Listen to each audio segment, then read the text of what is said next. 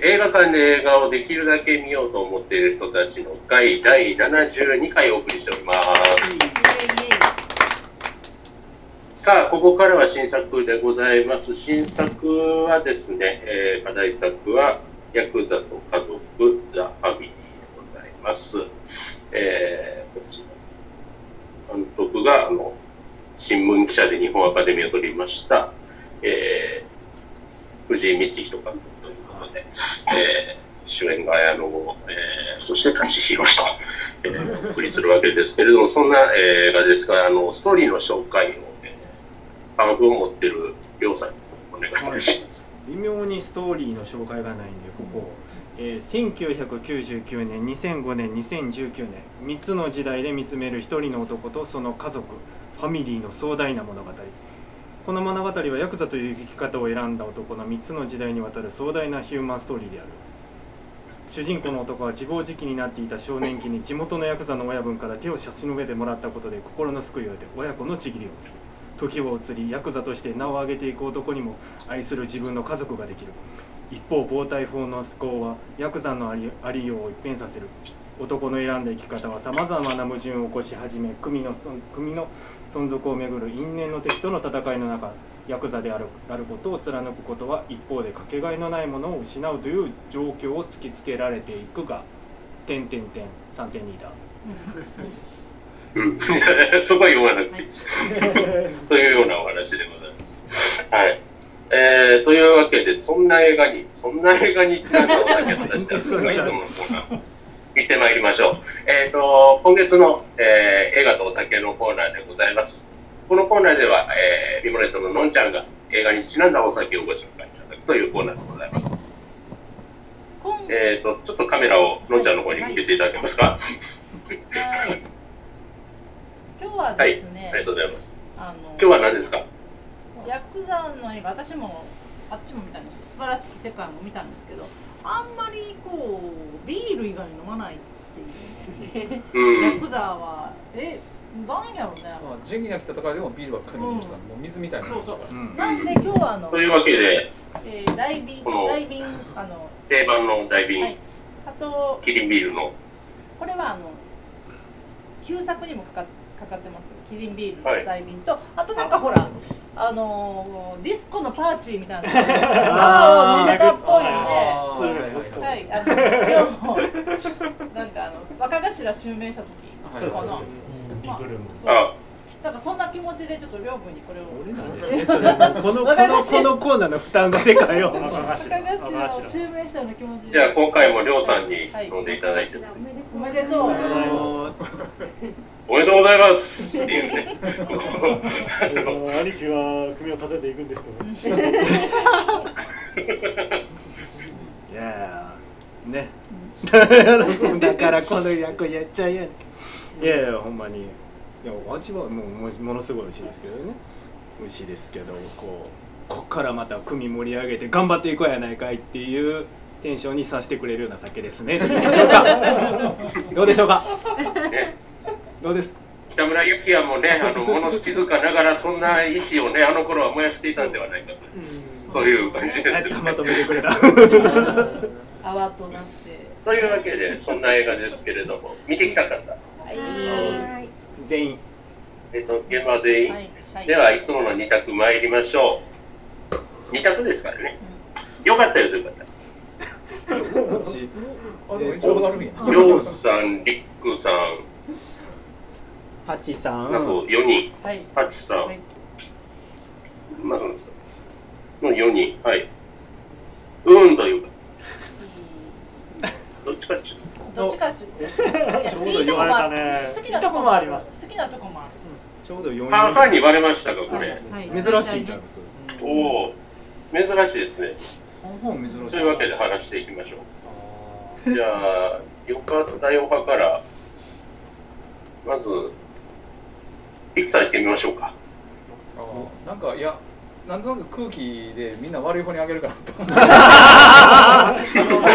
あのどっちでもいいやつは今年は悪い方にしとこうと思ったけど まあでもそうやったらいい方にあげようかなっていうぐらいのバランスとってあーぐらいのなんかこう気分であげたんですけど。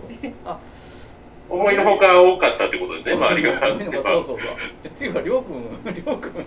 え？りょうりょうさん違法にあげるんかと思って。あもう違法ですよ悩んでるだけで。とりとりあえずまあよくできてると思うんですよ基本的に。えあの思ったのは多分この監督さんの映画僕見るの初めてなんですけど渋木しゃべってたし。あのうん。映画すごくあの、まあ、カメラの人がすごくよくしてはるんかもしれないですけどあの映画のルックがすごくいいって思ったんですね。あうん。の最初の水沈むところところとか。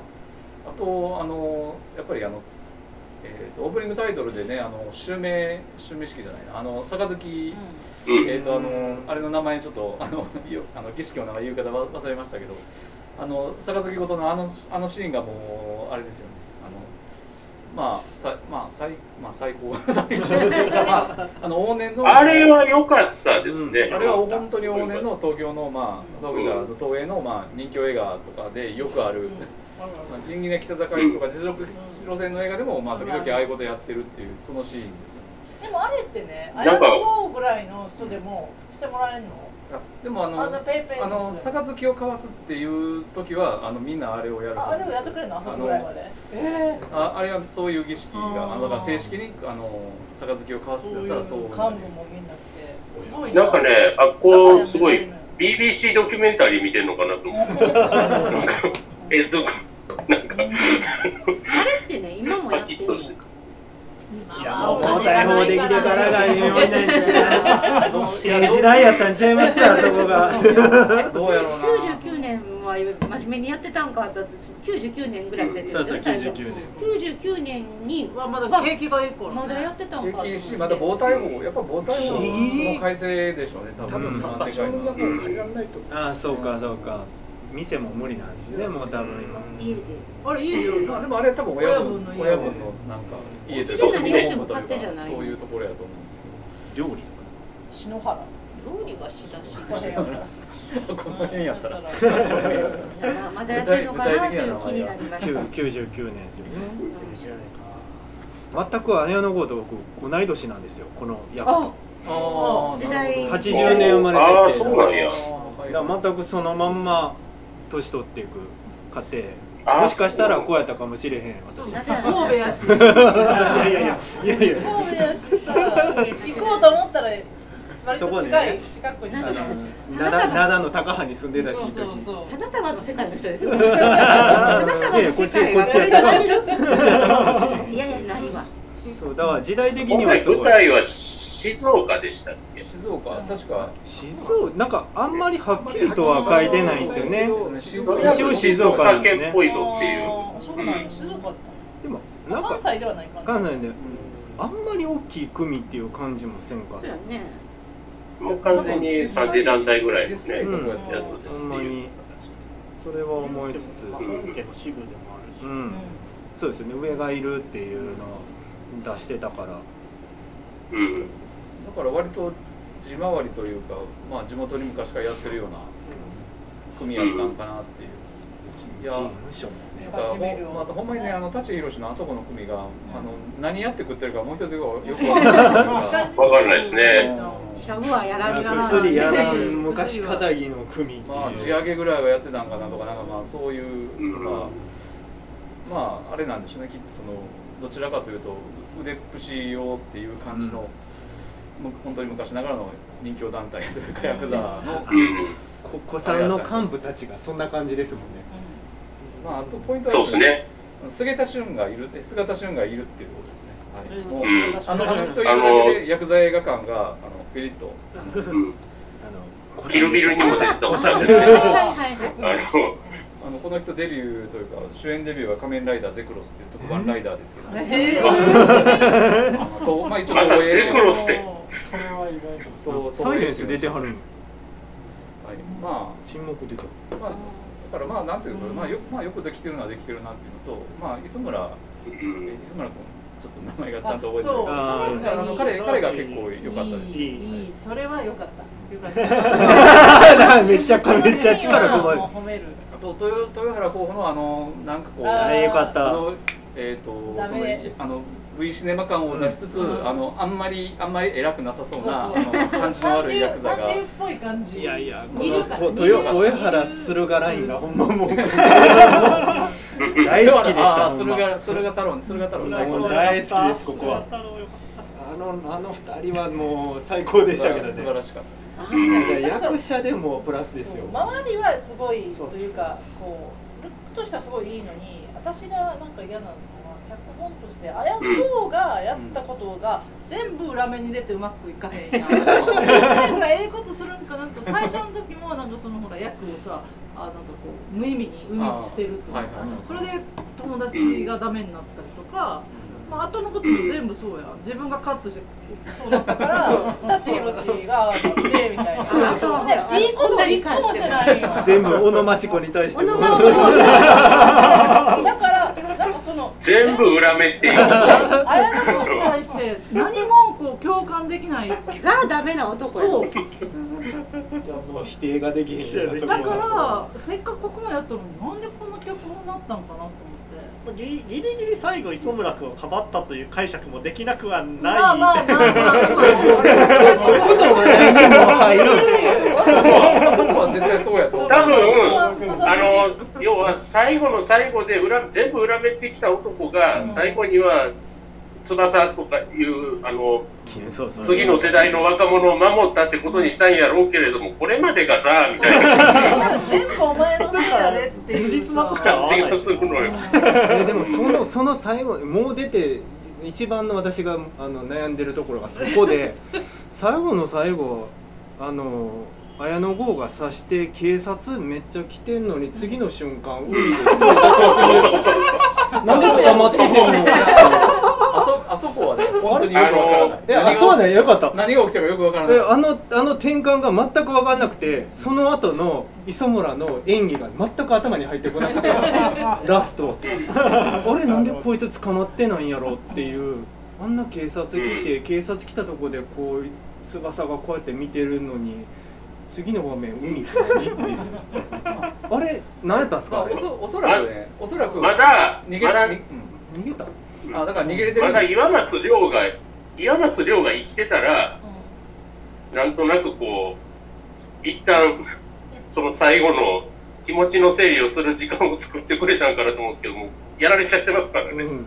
あの人も。結局ね現場でね見つすぐ見つかってないんですよ。え逃げれてるめっちゃ見つかっあほんまにい。や いやいやなんかもうちょっとねその間覚えてないけどえでも説明としては多分なんか通報されずに逃げどっか逃げてて後から見つかってそうバーって集まってるっていう。そうだかあらー。編集でそういうふうになんかあーそうそうそうなるほどそうそう編集で多分ねすごい分かりにくくしてるけど。ああなるほど。あそうやったんやあれ。そう。現場通報されってないんだからああれ微妙に警察と実践を書いてだからミスリード最初はだから磯村がやったというふうに思わせて思わせて。ってくい言うことだから、はい。磯村行って綾野がいて会ってますよね現場でいやあれは多分だから。あってないってことですね。会ってない？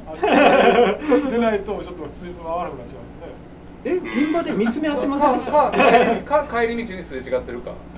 あ綾野剛が帰り一緒のカ道ットには映ってる一磯磯緒のカットは映ってないけどで途中で。綾野が映って磯村がそれを見つめてませんでした？だからそこだからそういうふうにいや多分想像するけど違うと思う。違うんかいやなだからそこで警察ワンワンいるのに次の瞬間が無事やから、割と海まで遠そうやしな。もうもうあの格好で 警察？歩いていくしかっていう。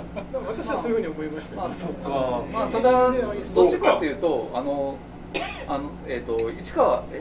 市川？市村？違う違う違う。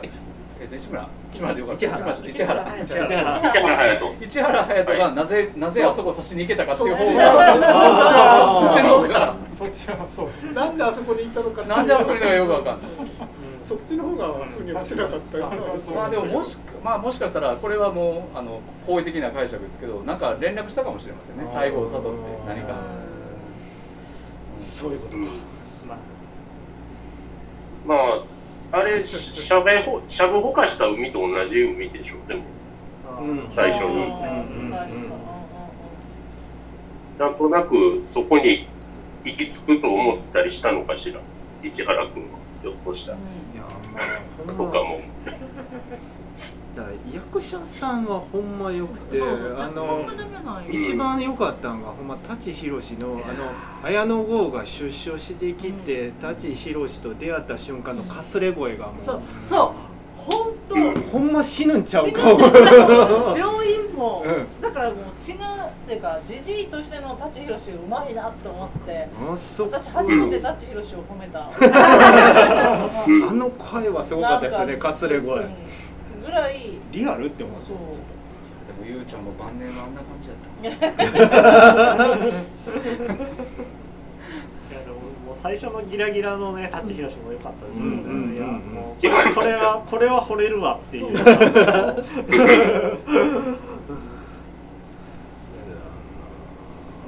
ヤクザと家族を見て素晴らしき世界を見たらなんか舘ひろしとあの役所広司のことしか覚えてなくて あやったんやって今日 も思い出したぐらい舘ひろしの映画やったなって感じでも役所は綾野剛が生きてればああなったであろうっていう感じの気がしてて見てないけど。そう全てが裏目に出る男として。そうは裏目に出るなんかそんな気がします。僕は、僕はですね、あの、最初の、あの、ヤクザに追われて、あの、商店街でチェイスして最後に車にあぶつかってとかー、まあ、あの、オープニングでシーケンスのカット割りとかすごいかっこいいなと思ってうん。見てたんですよ、映画。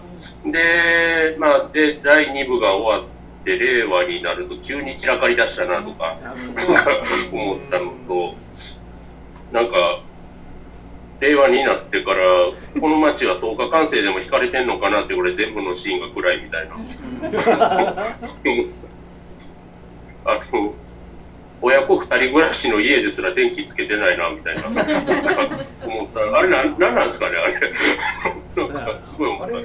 あれなんかあや綾野剛があそこにいるって分かると具合が悪いみたいなそういう感じなんですいやいや、あの、二人でまだ来てない段階で、なんかこの家電気つけへんのかなって思ったりした。んですよ。なんか全部暗いなって。小野真知子のその後も気になるよねお嬢ちゃんと。いやでもあそこのうん下りは。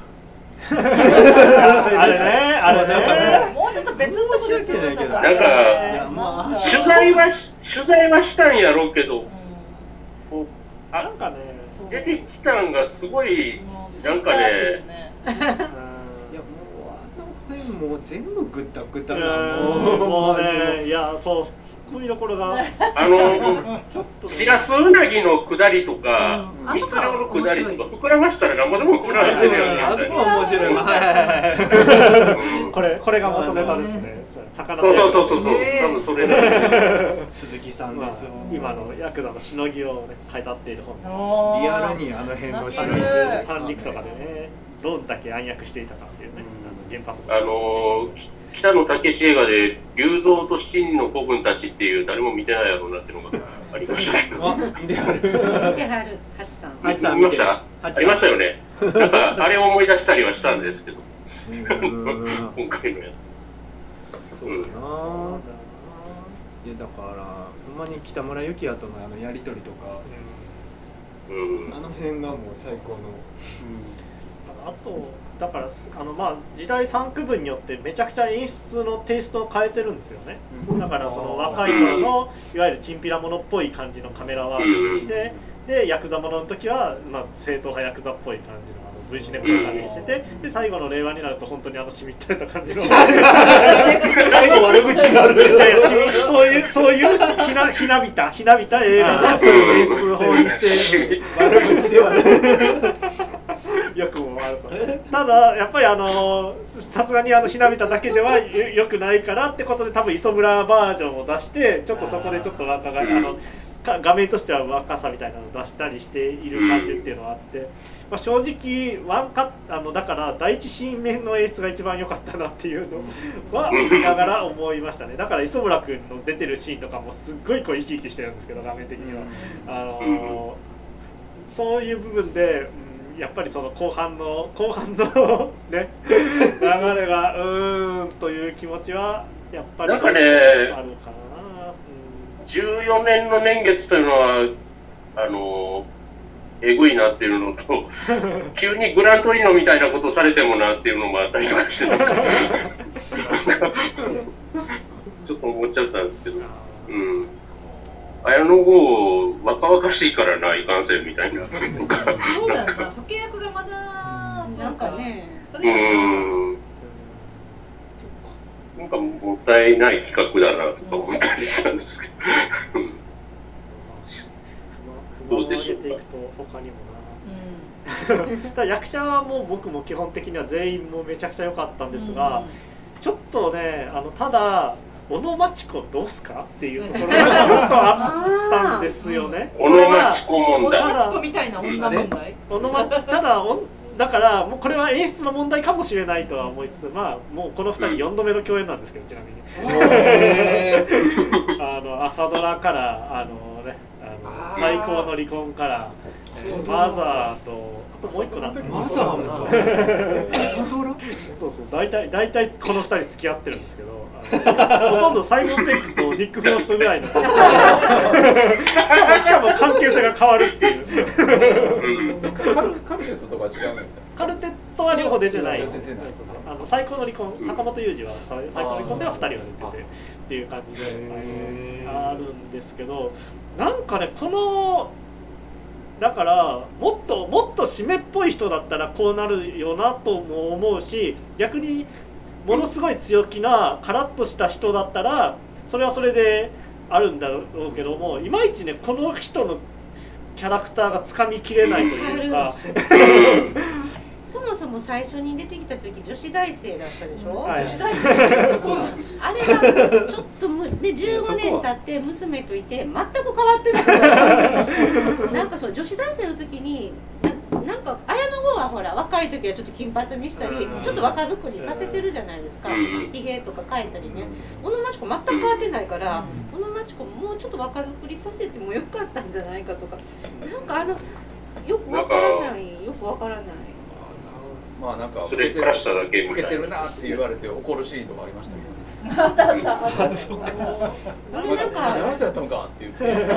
あ そうあったヤクザ映画のロマンなんか男のロマンなんかも分からへんけど小野町子とはまあ1回しかしてないわけじゃないですか、1回してないけど自分のことをずっと1回しかしてない「まあ、嫌よ嫌よ」とか言ってたけど1回やった後自分のことを15年も結局待ってたって待ってたみたいな。お金も使わず。お金もつけて子供は自分の子供として育ててとか何その男のロマンっていうか何そこはなんかアホちゃうという気持ちにやっぱ女の人あれ見てどう思うやろ。ちょっとしらけへん。でもあのお金があんねんからさ2人戻ってきたんしあれで別のマンションでも借りてたらあんなことにはならへんかったんですよだからずっと社宅に 社宅にいるから社宅に連れ込んだらあかんよね。そこはマチコのせいや。な思春期の娘がいるところ。そう。いや一緒に住むかとは思いましたけどそうやな。うんはい。でもまあでも部屋もで借りもああいう人はれへんってなったら紐力が大事でしょ紐力が。あ紐力ああそうか。紐で力はもでも部屋借りれない可能性あるんですよ。だからあそう小野町子の就職先はいいんやかあれ役所のでもあのどこでも借りれる。焼きあれ彼は、あの、キーボーちゃうわ。何棒でしたっえーっと剣剣棒道山本剣棒。剣棒。剣棒は木村家に厄介になったらよかったんじゃないのって。ああなるほど。そうはな寺島しのとこであ。そこでさお皿とか洗ってたらよかったよそうそうそう。用心棒兼そう。皿洗いそうそううんなんあれねあまあだから最後の方は要は悲劇にするべく悲劇にのそう。そうあのうん。しているからそこがどうも。なんか、ね、そこは話の作劇場が見えてしまうと、こう、なんかやり終わったんちゃうのみたいなことがすごい多いとか、なんかね、あと、市原隼人がいとこに似てるんですよ。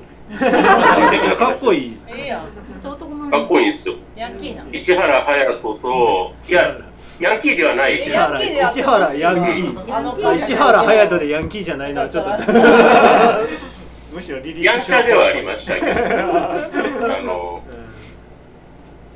なんかね、すごいいとこに似てるのにね、幸せつかんだのにかわいそうなことになってて、すごいかわいそうやなって思いました。あれもよくあれもよくわかんないですよねあれもさ、うんかわいそうな何なんでなんで仕事できなくなるのかがよくわからん。あれの新聞に載ったとかやったら別やけどツイッターそんな広がる？そう。そうそれもそうなん ていうか本人だから言ってんだから職場の人とか知ってんじゃないの、うんっていう感じだから、なんかそのそう。感じとかもうん。家族はわかんない。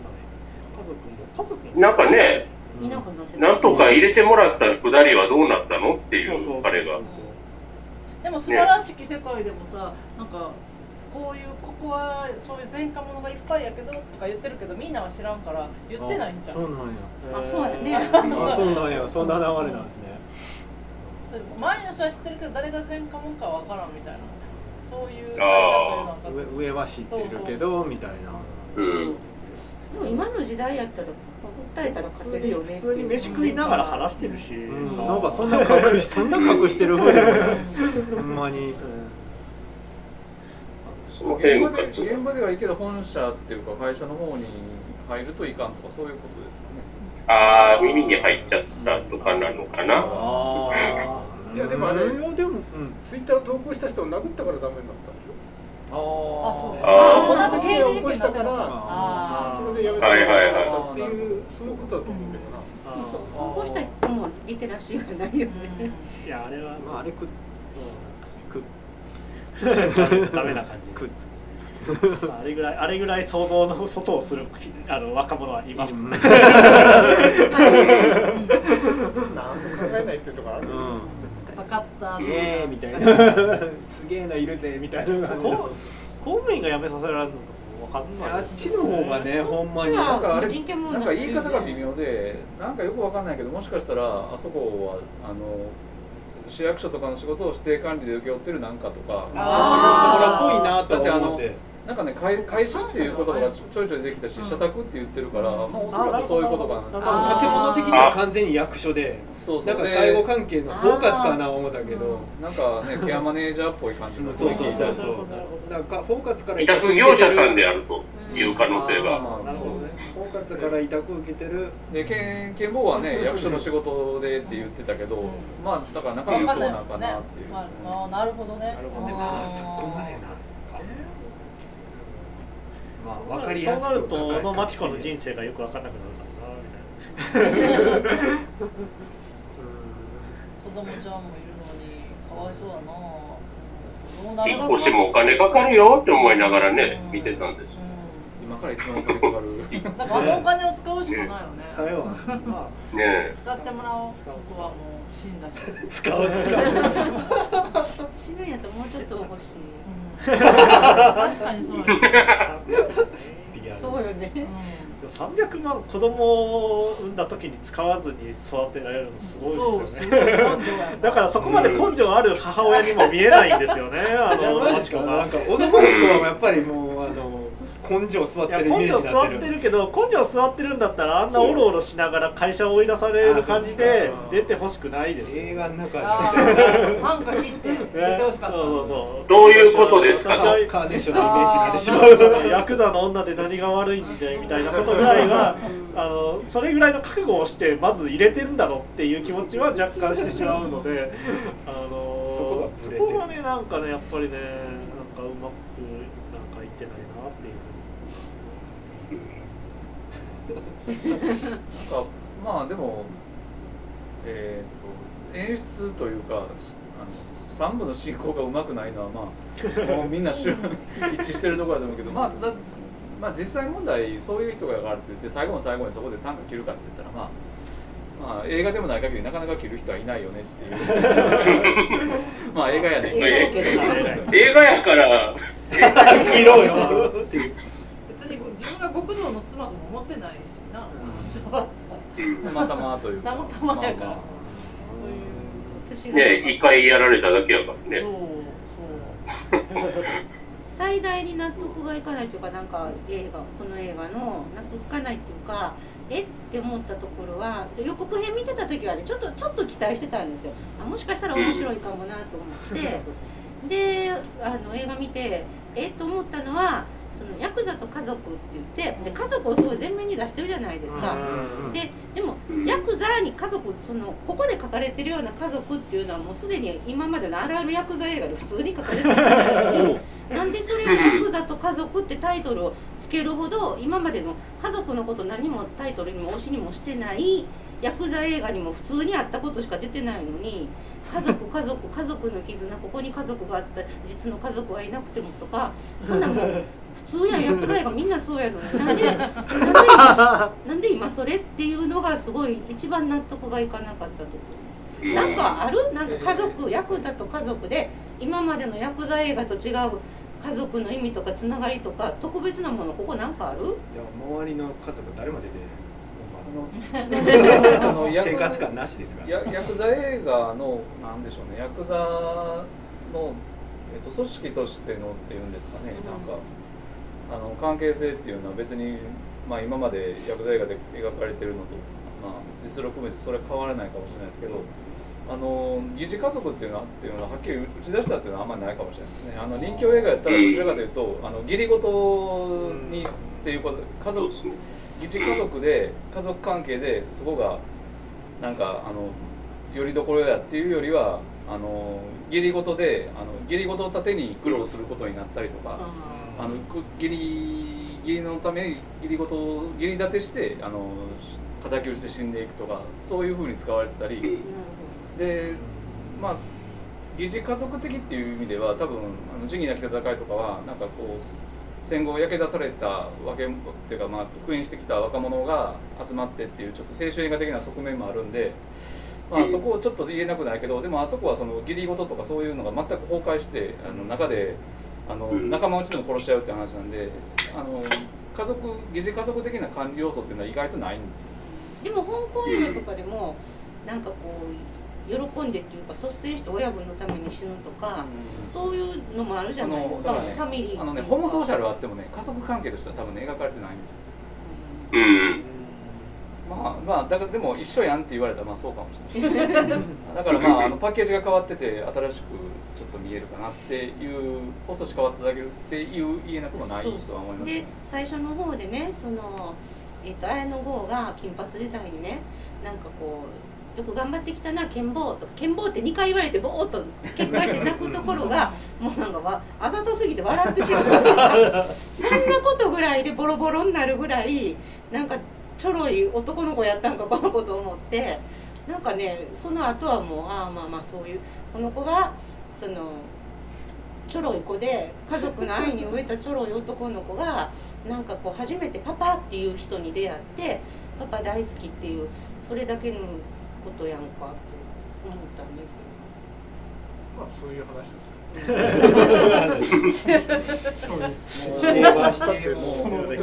もう全 くその通り全くその通りやからもうややることやること全部裏目に出る ほん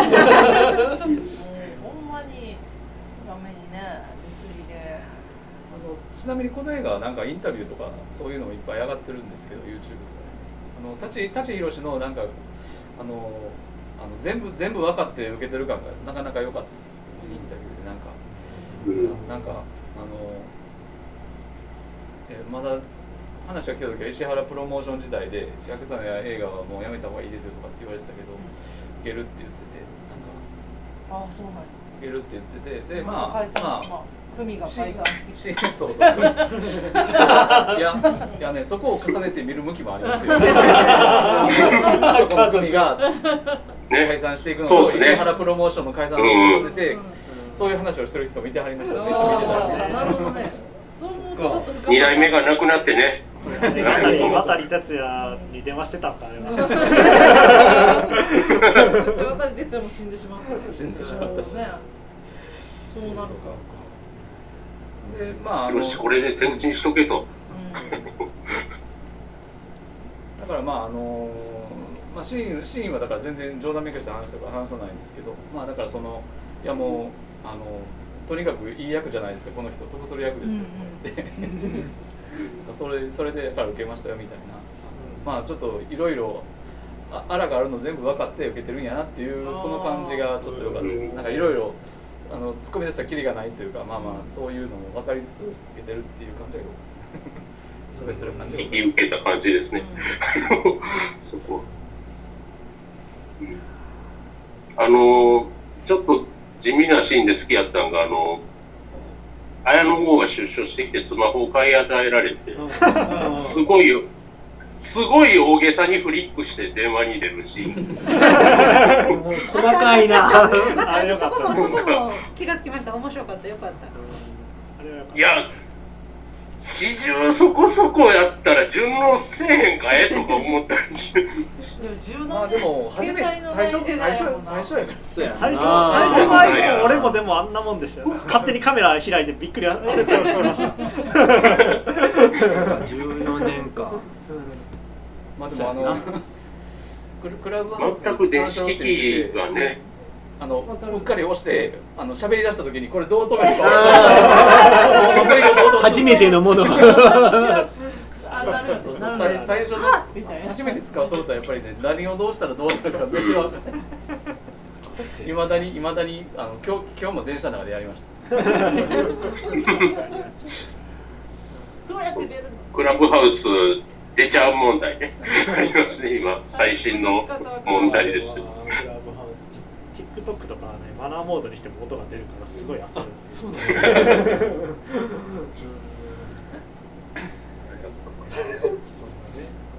だ。あとね気になったのがねあ まあヤクザをね美化して描くことに関してはまあ滅滅びの美学でもあるので別にいいとは思うんですよ。うん。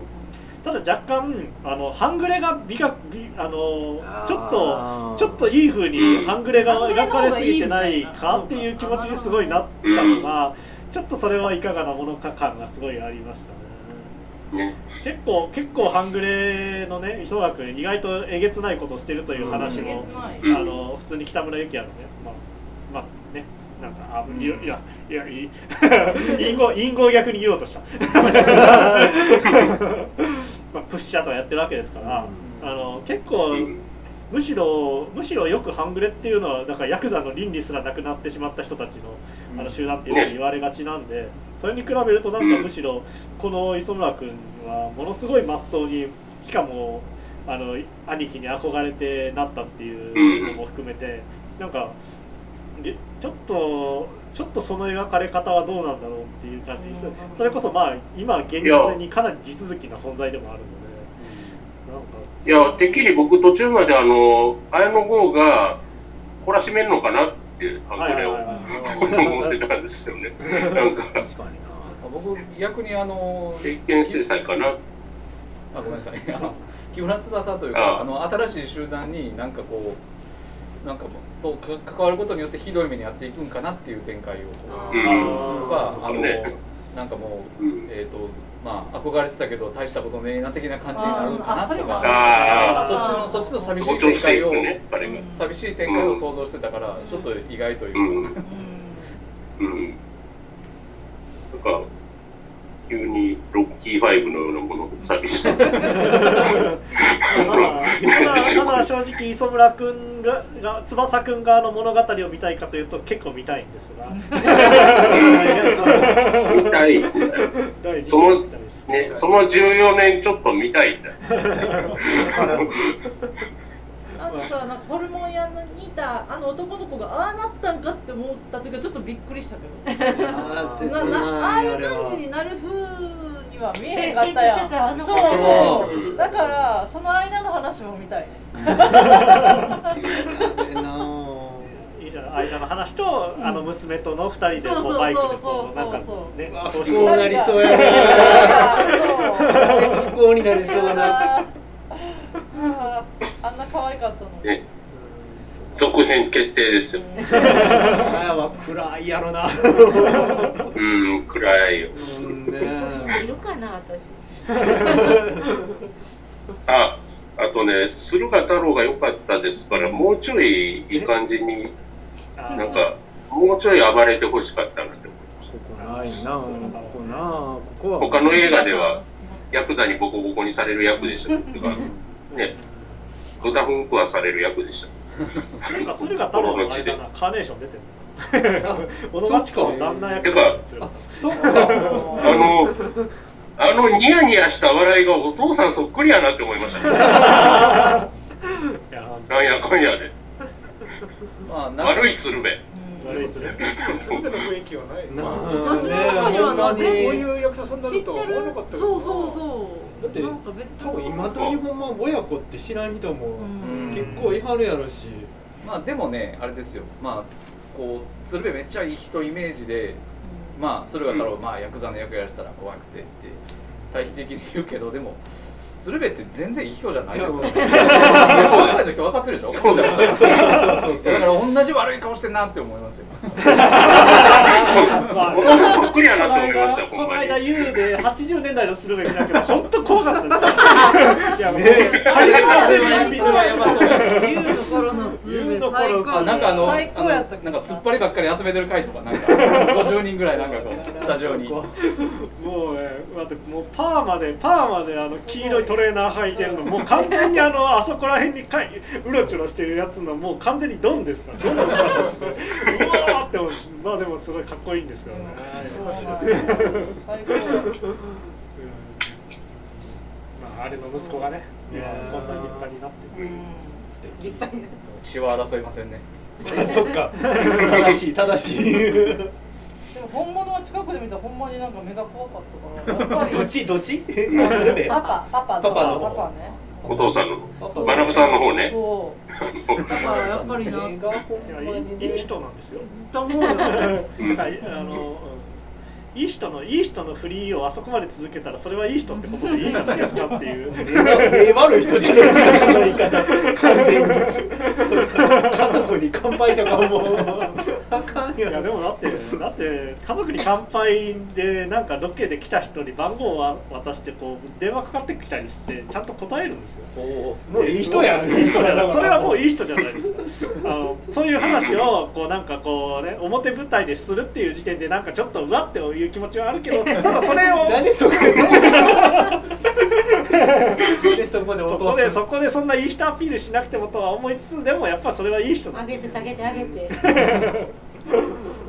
鶴瓶になってる。それはいい人 なんか鶴メロンになってしまう。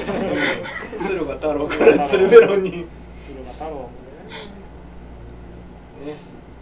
北村幸也もね本当良かったなうん。ちなみに素晴らしき世界の北村幸也もいいんですよ。あでえー、あそっちも出てんですね。市役所の出てあるんですね。生活保護のケースワーカーがね。いや怖い。あれあれはあれいるなっていう。いやこういうあのこういう人いるわこの人っていう。え俺大概ケースワーカーとやり合ってる人なんですけど。怖いんだよ見るのが怖い。っていうかまあケースワーカーかどうか知らんけどとりあえずあ市役所いるわこういう人っていう。いやいやそれか。でもええうん。人せやねでもええまあ真面目な感情こもらず喋ってきそうな気がする。最初出た時はそんな感じだっ怖い怖い怖い怖い怖い。いるから。でもね同じ時期にああいうこう、まあ、似たようなことをね、ねえほんまこっちも日本だけで見たら本気の印でもヤクザをやってたんだけど、あれの北村幸也も良かったんだようね。北村 中野大河も出てるけど、北村幸也もやっぱり。確かに。役者はほんまにね。役者はって言うたらいい役者がほんままあ、でも語れる映画でしたね、にほんまや。うん。でもまあ多分そういうドラマ展開のところでいろいろみんな思うところはあって、あれだけど多分まあ監督が一番言いたかったのはこうこの現代のヤクザが本当にこう生きづらくなってるっていう、うんそういうところをもう劇映画として。まあ私見てないけど「ヤクザと憲法」っていうドキュメンタリーがあってそれをこういうテーマでうん。描いていてすごく評判高かったりしたんだけど、まあこれがあってんでまあね西川宮の素晴らしい世界が、で去年うん去年っていうかなえ井筒監督の「ブライ」っていうこれもヤクザの話を描いていてなんかくしくもなんかこういうところでなんか同じようなテーマでみんな重なってるなっていうところがあるのはまあヤクザがっていうところがあるからまあ賛否両論っていうかまあそさっきの自自己責任とかさそういう話にもなるけど、うん。でもやっぱり排除するだけでいいいいのかっていうところを、うん。まあ映画制作者たちはみんなやっぱり共通してうん。たまたまこれはヤクザだけど、っていうところがあってまあそういうのを描きたかったんだろうなっていう。だって映画界なんかもうヤクザにめちゃくちゃお世話になってきたわけやし 今までね。もともともうもうだからもともとそうだからさなんかそういう映画映画としてヤクザ映画がねどんだけ稼がしてくれたかと思うと やっぱりうんそうこういうまあまあその前の成り立ちのところも、まあまあ工業工業。もちろんそうやけど、ちなみにですけど最初はヤクザと剣法のなんか映画版っていう企画で持ち込まれてたらしいんですね。おああそうなんや。でだからーだから割と3部の話うん。メインみたいな企画とうんいうかそういう脚本がなんか出来上がってたらしいんですけどなんかそれをもう監督が書き換えてしまった。これでどうですかみたいな。っていうので今の映画になったらしいんですけどああ、なるほどな。その、ああ、なるほどな。その、そう言われると納得するというか。三部わびしかったよね。お金飾るところがなんかむっちゃ切なかった、うん。今月120万とかなんかそんな。えみたいなえみんな1で万円ずつもらえますみたいな。そうそう。いや、あの、なんかもう、集金がね、あそこ大事なところやねほんまに。ねこはだいぶ老人なんかもうあの潰れつつある老人会の風景みたいな、ほんま寂しい感じ。1万円ずつね、こう集める、あの、みやる気なさそうな若衆がね、なんか集めてるっていう。ね。あそうそう。あのやあの若衆入ってきた若衆が本当に使えなさそうな人で本当にね、なんか聞くところによるとっていうかその、えーとまあ、僕ちょっとこの映画、まあ、お題になってたんでこう YouTube でいろいろ探してたら個別部社協が、まあ個別部社協ってあの三球達夫と,、えーとはいはいはい。えー、ともう相方さんのお名前。折島一平あ折島あそう折島一平折島さんがあのはい。のが YouTube のチャンネルであの映画評論家用でこの映画の話してたんですけど、そのあ、時だから松崎武雄さんとですね。あそうですね。そうそうそうそう。でヤクザと憲法を見てたらそのそこで出てくる若い人っていうのがあんな感じのぼちょっとねまあぼーっとしたというかやっぱり。いや結局どこ行っても使えなさそうな人がもう最後の拠り所みたいになってい来やてるんやなみたいなことを言ってなんかあそこはリアルというか切ないねみたいなことを話してはりましたね。いやなんか、部屋のけ、なんか、なんかの契約ができないくだりを説明するくだりとかも、なんか、使えないやつなんやろな、こいつっていう、ね、説明の仕方で、なんか、ダメなんですよ、みたいな。なんか、あれは味わい深。うん。いやいや。じゃあそろそろ締めましょうかはい。はいそんなわけで、はいバスッと切る感じになりますが、えっと、ヤクザと家族、ザ・ファミリーでございました。はい。では、えー、こんなこんなで、続いては、ガメラ2レギモン襲来ということで、いやー怪獣映画だよ？